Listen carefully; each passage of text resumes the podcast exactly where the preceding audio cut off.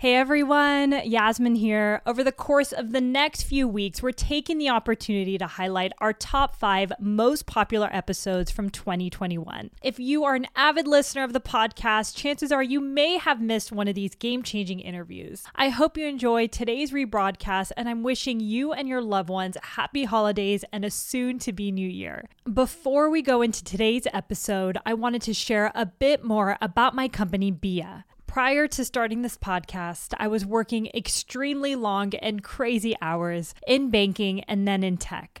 I was totally burnt out, not living my truth, and dreaming of always building my own empire.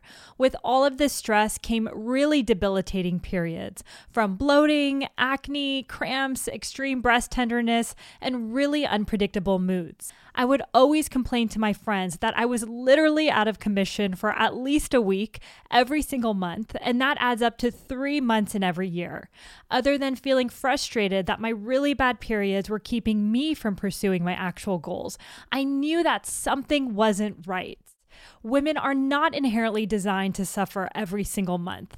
That's when I learned about hormonal imbalances. I started working with functional medicine doctors who recommended I try something called seed cycling.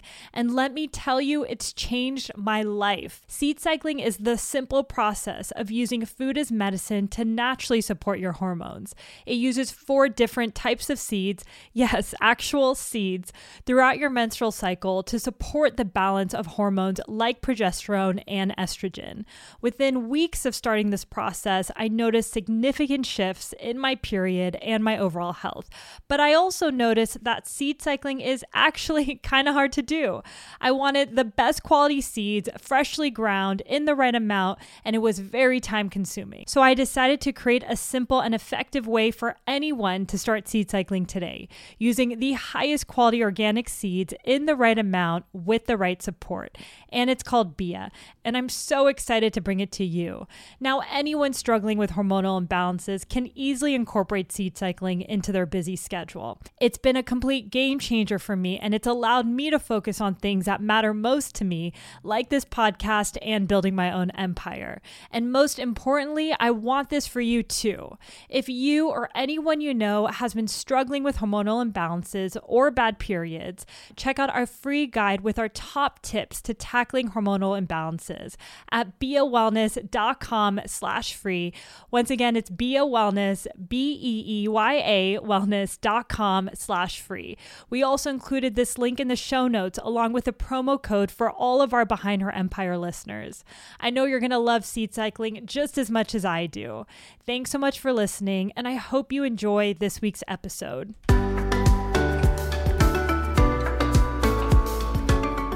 Fear of failure isn't the word, it's fear of embarrassment. I think a lot of times, a lot of us don't want to make the misstep or make a mistake because we're worried that people will think less of us. Our employees will think less of us, our parents, our family, our friends. Oh my gosh, that didn't work. Maybe they're not as smart as we thought they were. Nobody's actually thinking that except us. Hey everyone, I'm Yasmin Nouri, and you're listening to the Behind Her Empire podcast. I'm on a mission to showcase successful self made women who share honest stories and lessons of what it really takes to create the life you want and build your own empire. I'm excited to share that we're mixing things up in a big way today. After a year of interviewing the top women in business and entrepreneurship, we're officially inviting our first male guest on the Behind Her Empire podcast. Now, before I tell you who, let me tell you why. This guest has been one of the biggest champions out there when it comes to small business entrepreneurs and specifically women entrepreneurs. He's actually gone on record saying, quote, I enjoy doing business with both men and women, but if you ask me to choose and you gave me a business and you gave me two candidates, a man or a woman, and they're equally as smart, I'm telling you right now, I'm picking the woman, end quote. And this isn't just talk. Today's guest has created the Lemonade Foundation and seeded it with $50 million of him and his wife's own capital to focus on backing talented entrepreneurs, specifically women and minorities who haven't had equal access to resources and guidance in their career. So I hope you can understand why, when the opportunity presented itself to have this guest on, I leaped at the chance. I'd like to introduce none other than Marcus Lemonis to the Behind Her Empire community. Marcus is known for helping struggling businesses get back on their feet through investing his own money on the hit TV show The Profit. Despite being a household name and TV personality, Marcus's influence is far beyond television. He is one of the most successful entrepreneurs in America, serving as chairman and CEO of the multi billion dollar company Camping World. A few themes that we'll be talking about in today's wide ranging interview are how to work through fear of failure and embarrassment, how to recover from and prevent burnout, and the importance of embracing your strengths and your flaws to truly feel comfortable in your own skin. Without further ado, let's jump right into today's conversation with Marcus Lemonis. Welcome to the show, Marcus. We've never had a guy on the podcast, and I've told a lot of my friends and family one exception I would do would be for you. So it is a true honor. So thank you. What? yes. I'm the first guy ever on? The podcast I have is all about self made women entrepreneurs. No, I know what it is. I was just teasing you. But I do want to say this because I know how successful your podcast has been. I want to make sure that I'm the first and the last. Okay, for you, I, I will promise that. So, no. Don't promise it because there may be people that are worthwhile. I appreciate you having me on. And, you know, one of the things that I want to make sure we do today is that I want you to feel comfortable to talk about anything. There's nothing that's off limits. And I would say that you'll be surprised to know that I'll have some questions for you as well, which I think your listeners right. will like. Yes. Well, well, let's do it. I'm excited. I'm excited. And I appreciate you always just being open and vulnerable, which is yeah. just the mission of the podcast. So we'll jump into it. So I've heard you in another interview say, you know, the fear of failure and the embarrassment that comes with it sometimes keeps you up at night. I think a lot of people can resonate with that, especially entrepreneurs. So, my question for you is how do you not let those types of thoughts hold you back and really stop you from taking action? Well, I'm going to start by telling you that fear of failure isn't the word, it's fear of embarrassment. You know, failure is sort of the effect, right? But the effect lingers and it turns into embarrassment. I think a lot of times, a lot of us don't want to make the misstep or make a mistake because we're worried that people will think less of us. Our employees will think less of us, our parents, our family, our friends oh my gosh, that didn't work. Maybe they're not as smart as we thought they were. Nobody's actually thinking that except us. But I think it does hold me back. I think the fear of embarrassment actually does hold me back. And, you know, this idea that it doesn't hold me back would almost imply that I don't have any fear, right? And I go into each situation with this understanding that there's a lot of risk and that embarrassment is one of my multiple choice answers. I think it really, over the last four or five years, I began to become very comfortable with this idea of embarrassment. And I'm going to keep using the word embarrassment instead of fear of failure. I started to realize that my acknowledgement and my comfortableness with being embarrassed would liberate other people. And it would give them this idea that success is a low probability, not a high probability, and that embarrassment is a high probability. And that if you can get your mind around those odds and get comfortable with it, then you're fine. There are days where I find it to be a intense water regulator, where it shuts me down and it paralyzes me. And I do struggle with a little bit of anxiety and depression, clinical depression, and I'm not embarrassed to talk about it. And that fear of embarrassment mixed with a bowl of anxiety with some extra spice of depression is not a great recipe. And sometimes I have to unplug from society for a day or two to self medicate my way out of it. And there is no magic bullet, but here's what usually gets me through it. This idea that I am embarrassed is so nonsensical because I've been given an opportunity and a lot of blessings to do certain things and try certain things. And I can afford to make a mistake financially, and I can afford to make a mistake emotionally because ultimately I'll be fine in both cases. And I think that there's a lot of people that have that fear of failure and have that fear of embarrassment, but are not blessed with the ability to make a mistake, that that mistake could be death defying to them. It could be catastrophic. So I try to focus a little bit more on what the person that has that fear has to deal with if the mistake is catastrophic. How do we measure risk in a way that feels I hate to use the word again, but measured and smart and with temperance. And so I liken taking chances in business to playing scratch off lottery tickets. The odds of getting a lottery ticket with even a $2 win are low.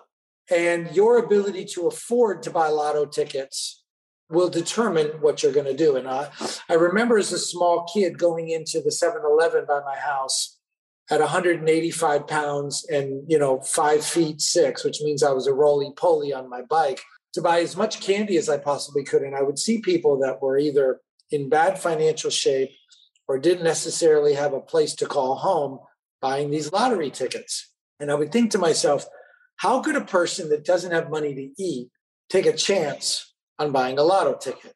Fast forward to being a young adult. How does a person that doesn't have the ability to lose money take a chance on buying a business or investing or starting something? The answer used to be that they shouldn't and they don't have the ability.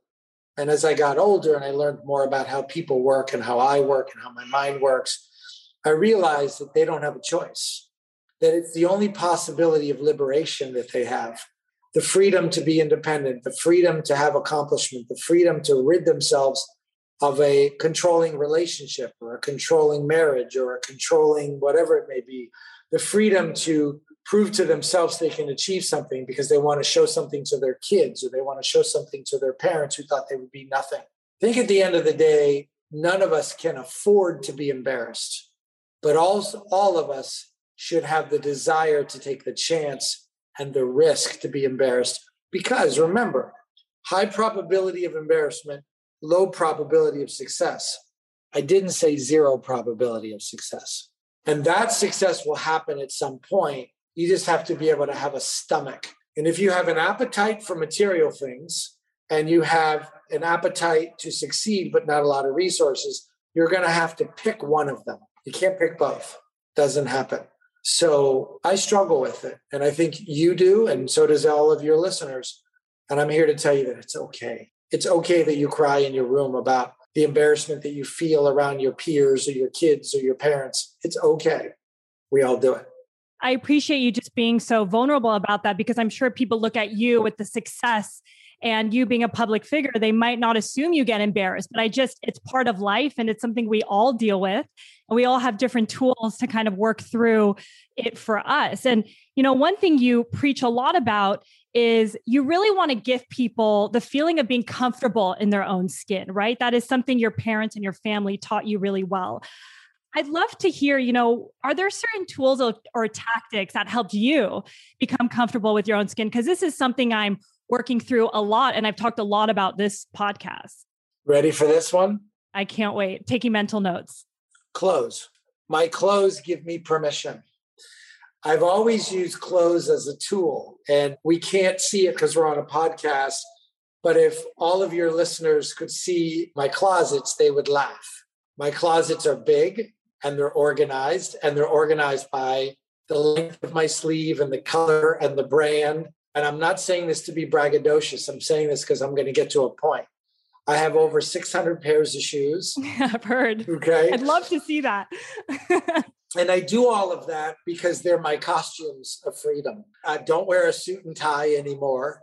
I think I own like two suits and three shirts. I used to own 30 suits and 100 shirts. I wear jeans, I wear hoodies, I wear Louboutin sneakers, I wear bright neon pants. I do everything I can to be as uncomfortable in clothes as I possibly can. And I do it for one reason. People see me as a business person, they see me as a, a wealthy person, which I hate, and they see me as an odd person. And the combination of those three has been my secret. And what I try to tell people is that the reason that I've been successful is because I'm comfortable in my own skin. And I'm comfortable using my costume as my license to be myself. I'm uh, comfortable wearing fun glasses, crazy sneakers, and doing those things. And again, it's a prop.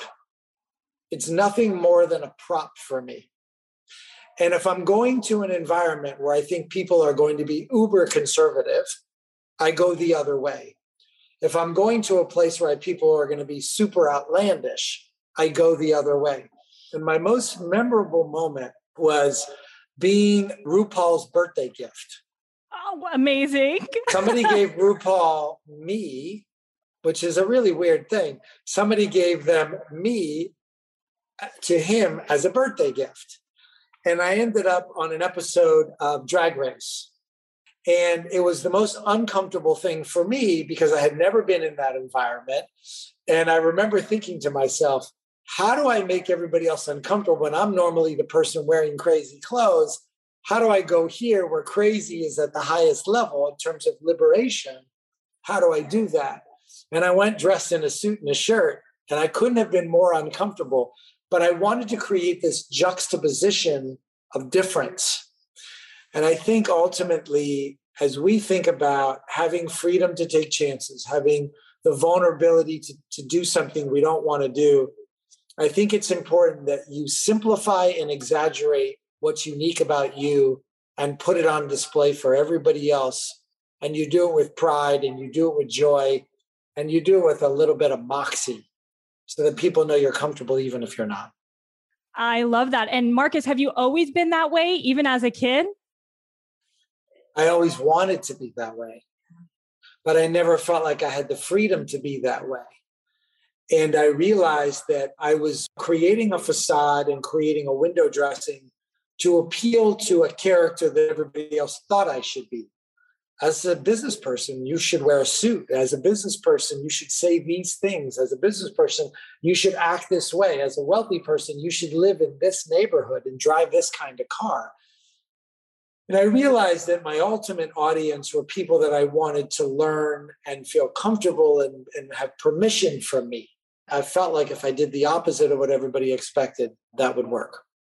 We talked about this before the interview, but you just being who you are and conducting business in another way is impacting so many people, including my journey, right? Because people think success needs to look a certain way, you need to act in a certain way, you need to be tough. Or that it needs to be economic in nature.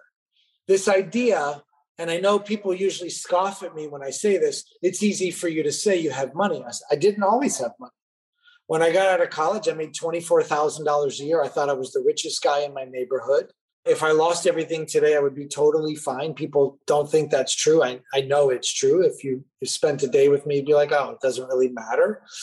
But I do think it's important for people not to make money the ultimate benchmark of success. And that begs the question what is the ultimate benchmark of success? There isn't an answer. It's really what is it? What are you trying to achieve?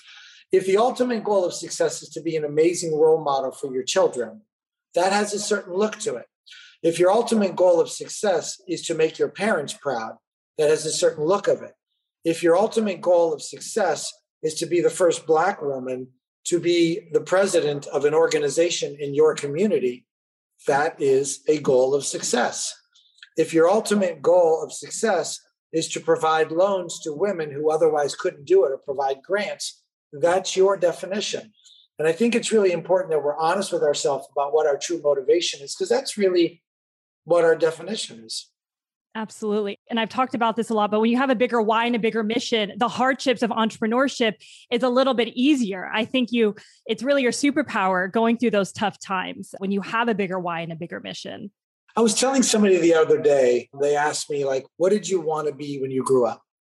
You know, that's a question we always get asked when we're kids. Like, what do you want to be when you grow up? And we all give silly answers like, I want to be a doctor, I'm going to be a pilot, I want to be a professional, whatever it may be. And I never used to give people this answer until I became an adult, actually, until recently. And I always wanted to be a superhero.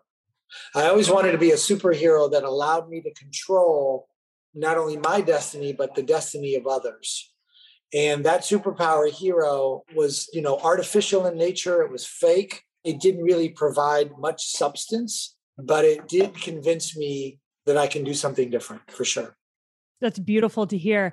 And I actually want to go back to one thing you mentioned when we were talking about embarrassment and feel of failure. You mentioned, you know, a lot of or some people get into business to prove something.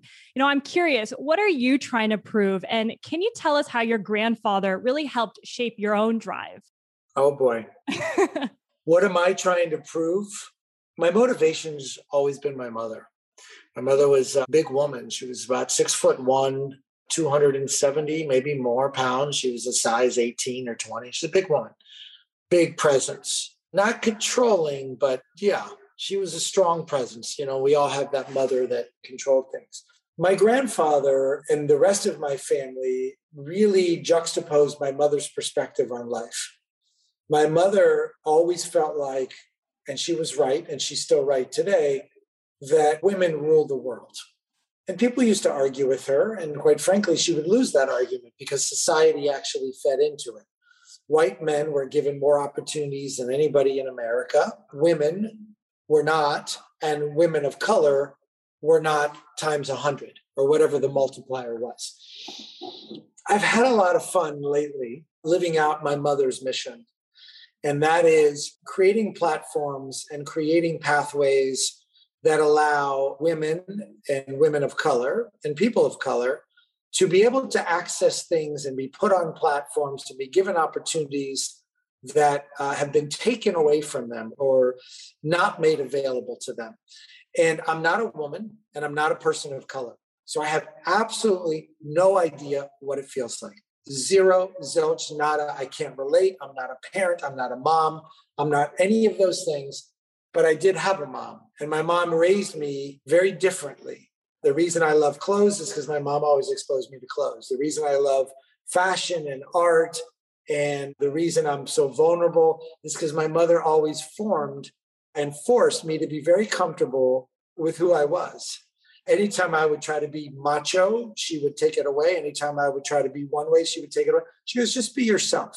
And I think part of the reasons why I tend to gravitate towards doing business with women is largely because of my comfort level with my mother, right? And I know that sounds super bizarre to some, but my mission today is to provide a platform and a cadence and resources for women.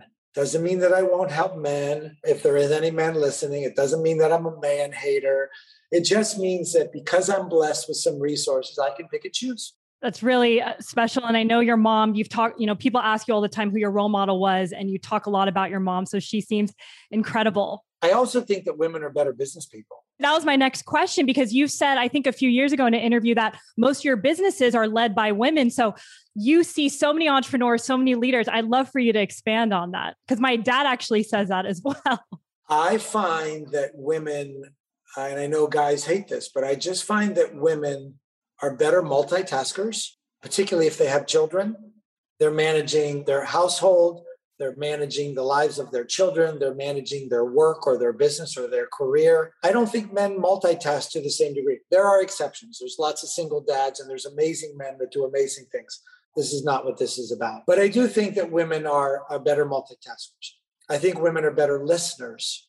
I think they try to get to the core of the matter. And that's the maternal instinct that kicks in where they see a troubled youth or a troubled child, and they tend to do better intake. I also think that women have, generally speaking, don't make decisions with their ego. And I think men do. I think men make decisions with their ego. They want to win. They want to have the biggest this. They want to. Uh, they want their business to be number two and not number three. And they want to, you know, have the best seats at the ball game. And they want to drive the fastest car and have the biggest house. And I don't know where that caveman syndrome comes from. But women don't possess that. I think they just make better business people because they also manage with a level of empathy. And that's what's missing in business today. Amen. And if there's any women listening today to get into business, listen to what Marcus just said, do it because you can absolutely be successful. But I don't want any women that are listening, yourself and the others included, to feel like they need to act a certain way because of how they be, may be perceived there's a lot of women that I work with that say, it's difficult for me to be strong. People will think I'm a bitch. It's difficult for me to be strong. People will think I'm controlling. But if a man acts that way, he's applauded for it. If a woman acts that way, she's criticized for it.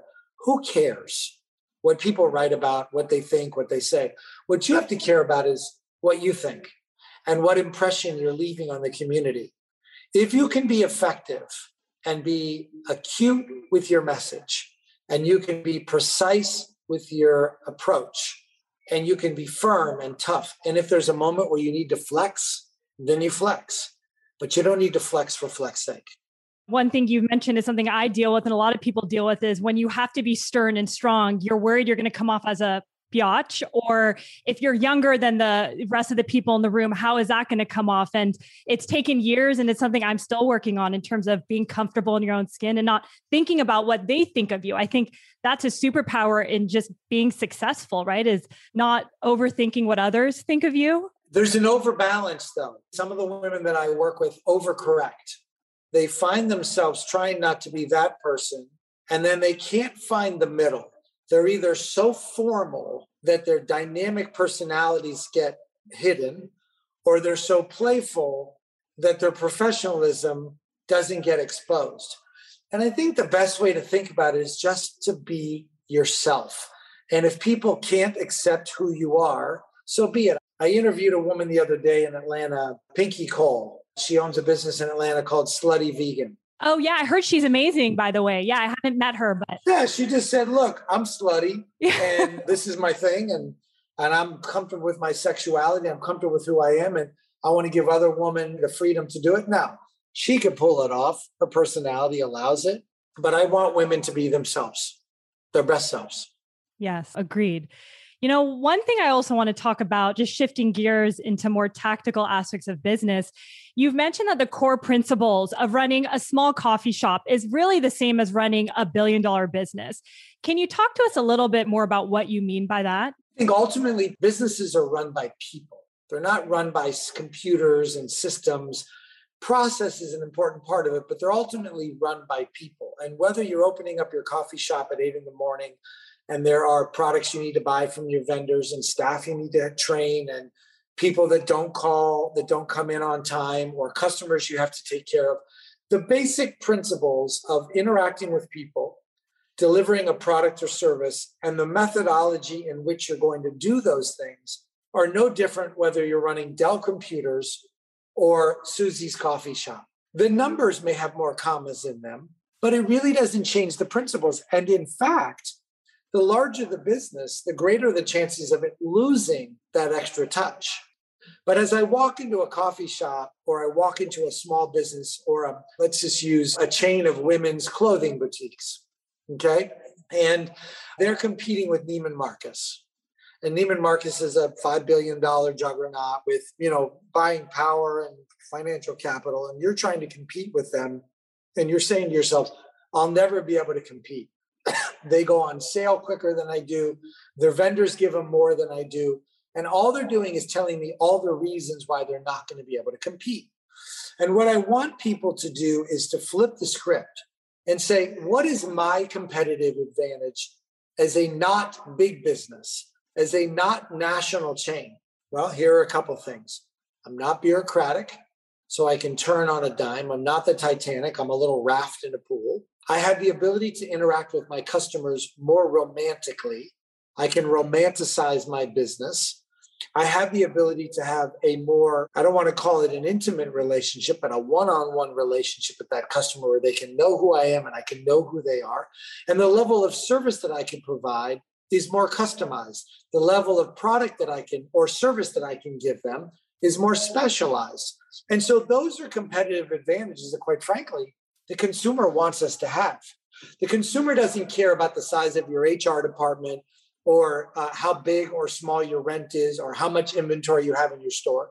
What they care about is that their interaction with you feel respectful, credible, and actionable. And if they come in and they have a good experience and they feel catered to and they enjoy it, then you have a competitive advantage against that big brand. But the principles of interacting with those people are similar.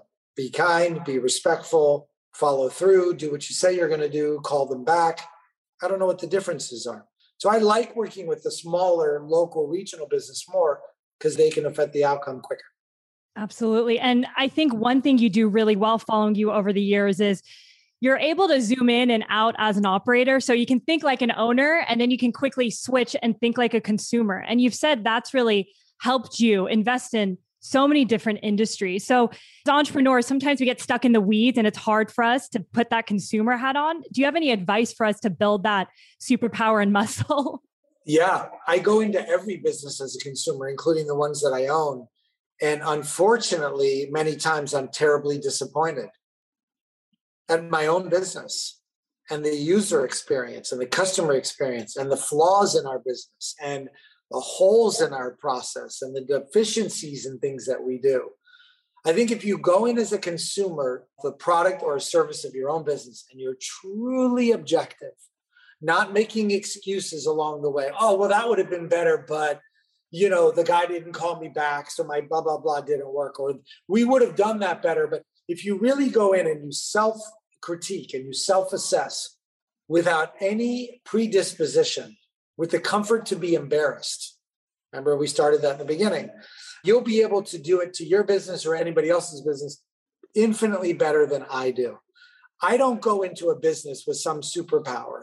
I go into a business thinking to myself, what's the common sense and the consumer experience that I would want to have going into this flower shop in Pasadena, California? And what are the things that would turn me on as a consumer? And what are the things that would turn me off? That's it. And once I go through that process, whether I invest in that business or not is through that lens, not through the lens of what's my return on capital and is it 22% or 19%. I really try to go in and say, do they have me as a customer? Yes or no? And if they have me as a customer, then why wouldn't they have me as an investor? And that's the model that I use. Yeah. And I think that's important for all of us to kind of think about. Another question that I have for you entrepreneurship is so hyped up right now and so glamorized. Is there anyone that you think shouldn't be an entrepreneur? Yeah. Somebody that's doing it for the wrong reasons. If they're doing it for the glamour or the fame or only the money, and I say that only the money, they're doing it for the wrong reasons. I also think there's people that want to be entrepreneurs but don't want to put the work in. And I just finished an episode of The Profit with somebody that wanted to skip all the steps that were in between. And they were very disappointed when I gave them a $60,000 offer instead of a million dollar offer because they didn't understand why I didn't want to go big fast. I think entrepreneurs who think that the key to success is things that start with the word million, that's a problem. I think if you don't have the education or the training, you shouldn't open a business until you get it. Your response to me is, Where the hell do I get it? There are plenty of free resources out there to educate yourself. I launched a learning center. There are podcasts like yours that people can listen to.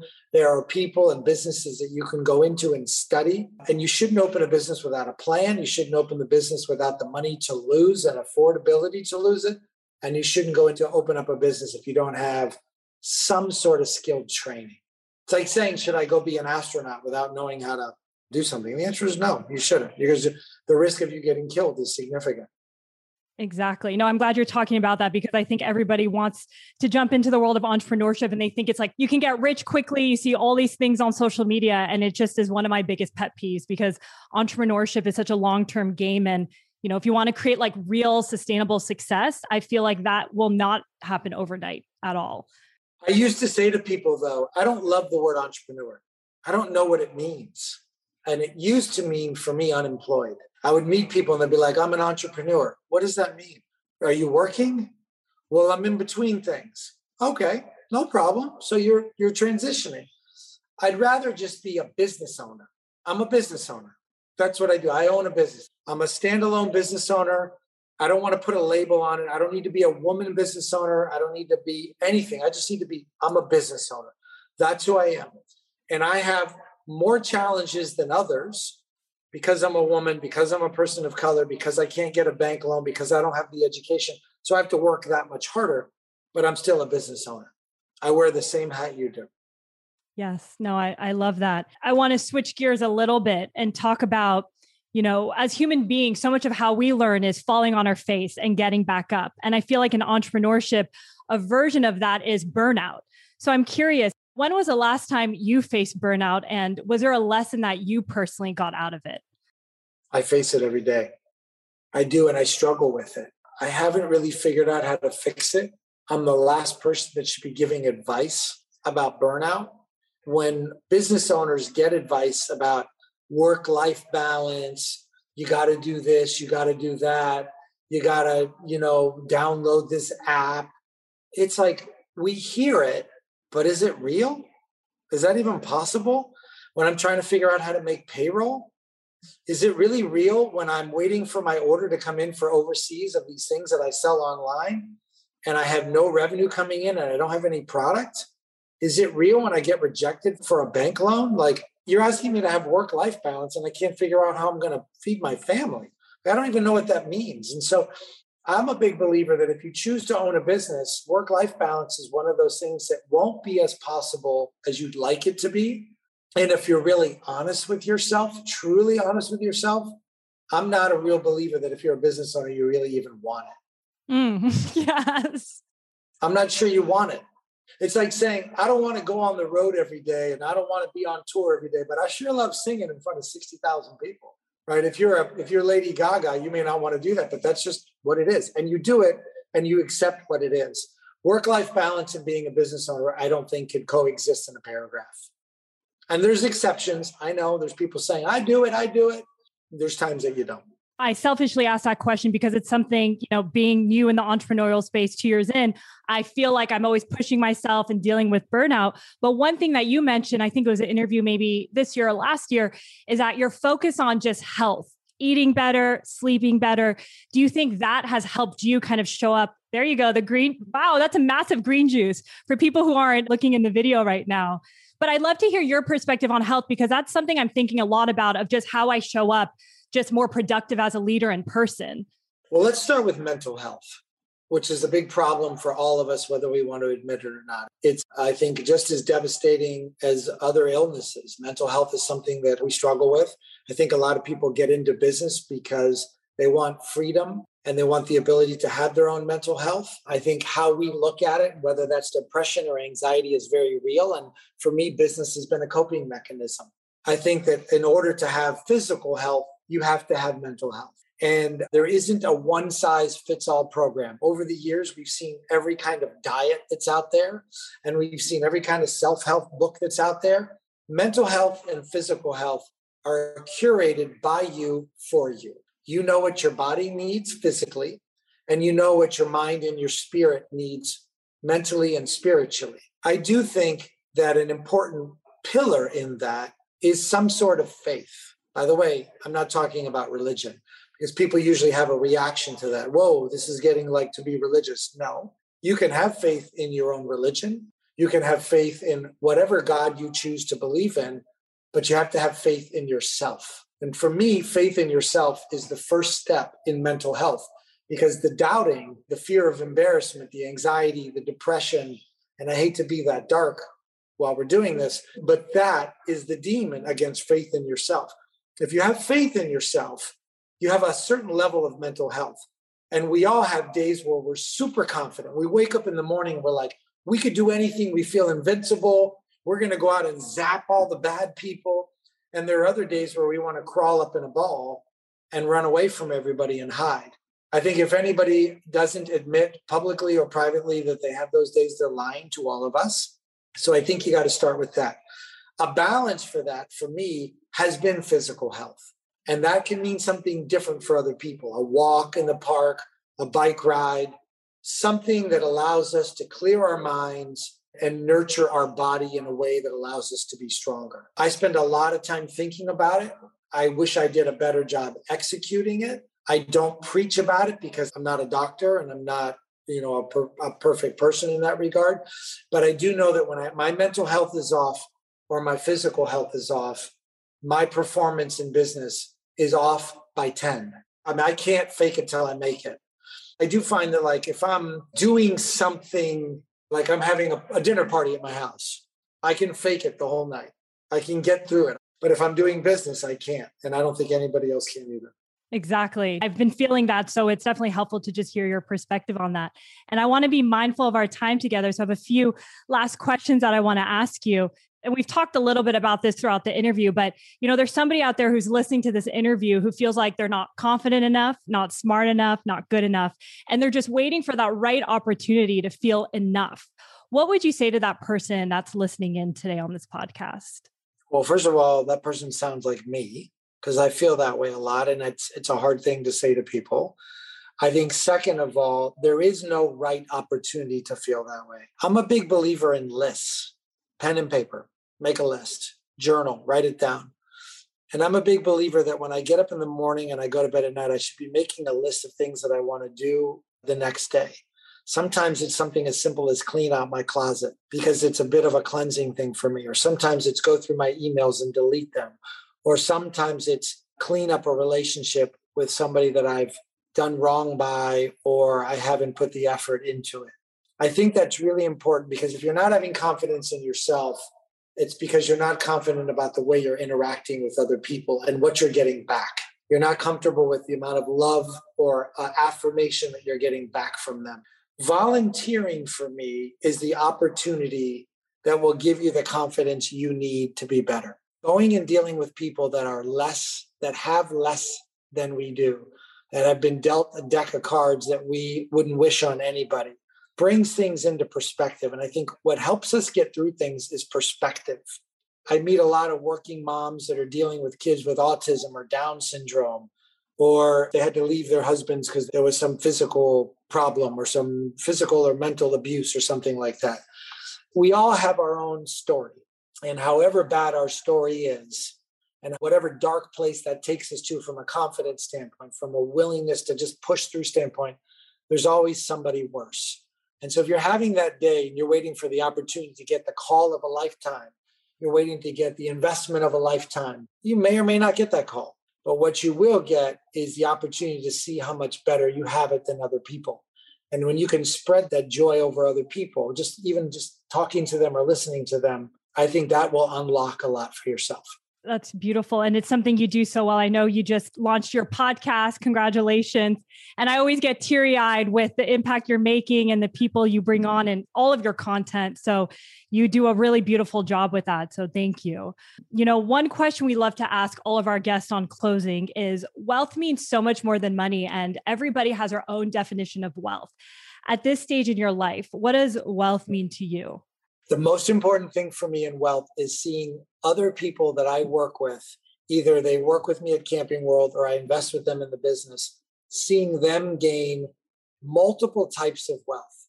They grow as individuals, and I like to see them grow financially. And I talk a lot about building long term wealth for people. It gives them the freedom to make decisions, it gives them the freedom to be independent, it gives them the freedom to make their own choices.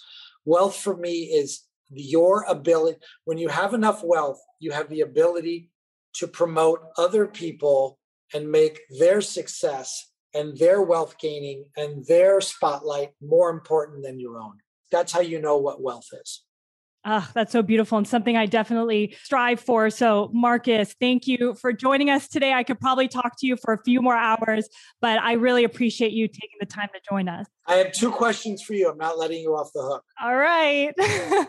You're going to a meeting to receive a $2 million investment in your business. Okay. What are you wearing? Old Yasmin or new Yasmin? Both. Old Yasmin, I would try to be more button up and conservative and not truly who I am. And I would wear a suit. Who I am today, I'm becoming more comfortable in my own skin. So I would probably wear a bright blazer with some fitted jeans, heels. Before, I never used to wear heels. I try not to stand out as a woman, especially a woman in business. But I think I really want to step into that and just be who I am because my business is an extension of me. So I want to show up as myself. Favorite shoe brand? Believe it or not, Marcus, I am not into brand names. You know, one thing I'm actually looking for is comfortable shoes. So I wear heels all the time and I'm looking for a good brand. So if anybody knows a comfortable shoe brand, please let me know because I will be all about it.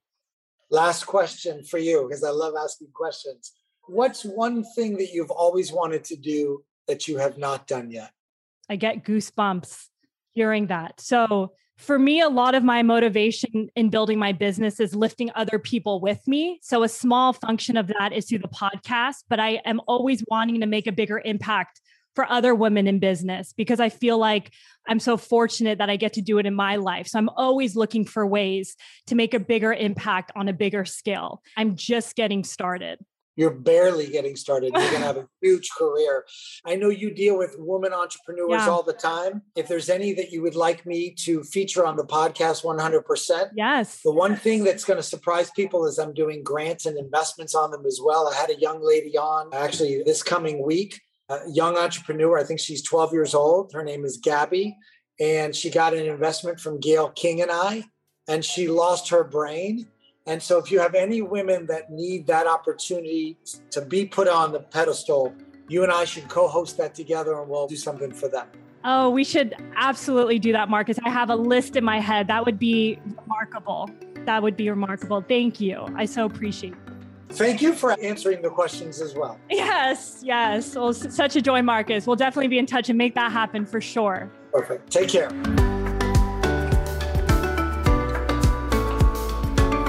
Thank you so much for listening to this episode of Behind Her Empire. If you enjoyed this conversation, it would mean the world to me if you would consider leaving a review or even sharing this episode with someone who might be inspired to create their own empire. To stay updated on new episodes or join our private community, visit behindherempire.com to sign up. We send inspiring and short emails every week to your inbox. I'll see you next week, and until then, remember you're always in charge of your own destiny, and it's never too late to start your own empire.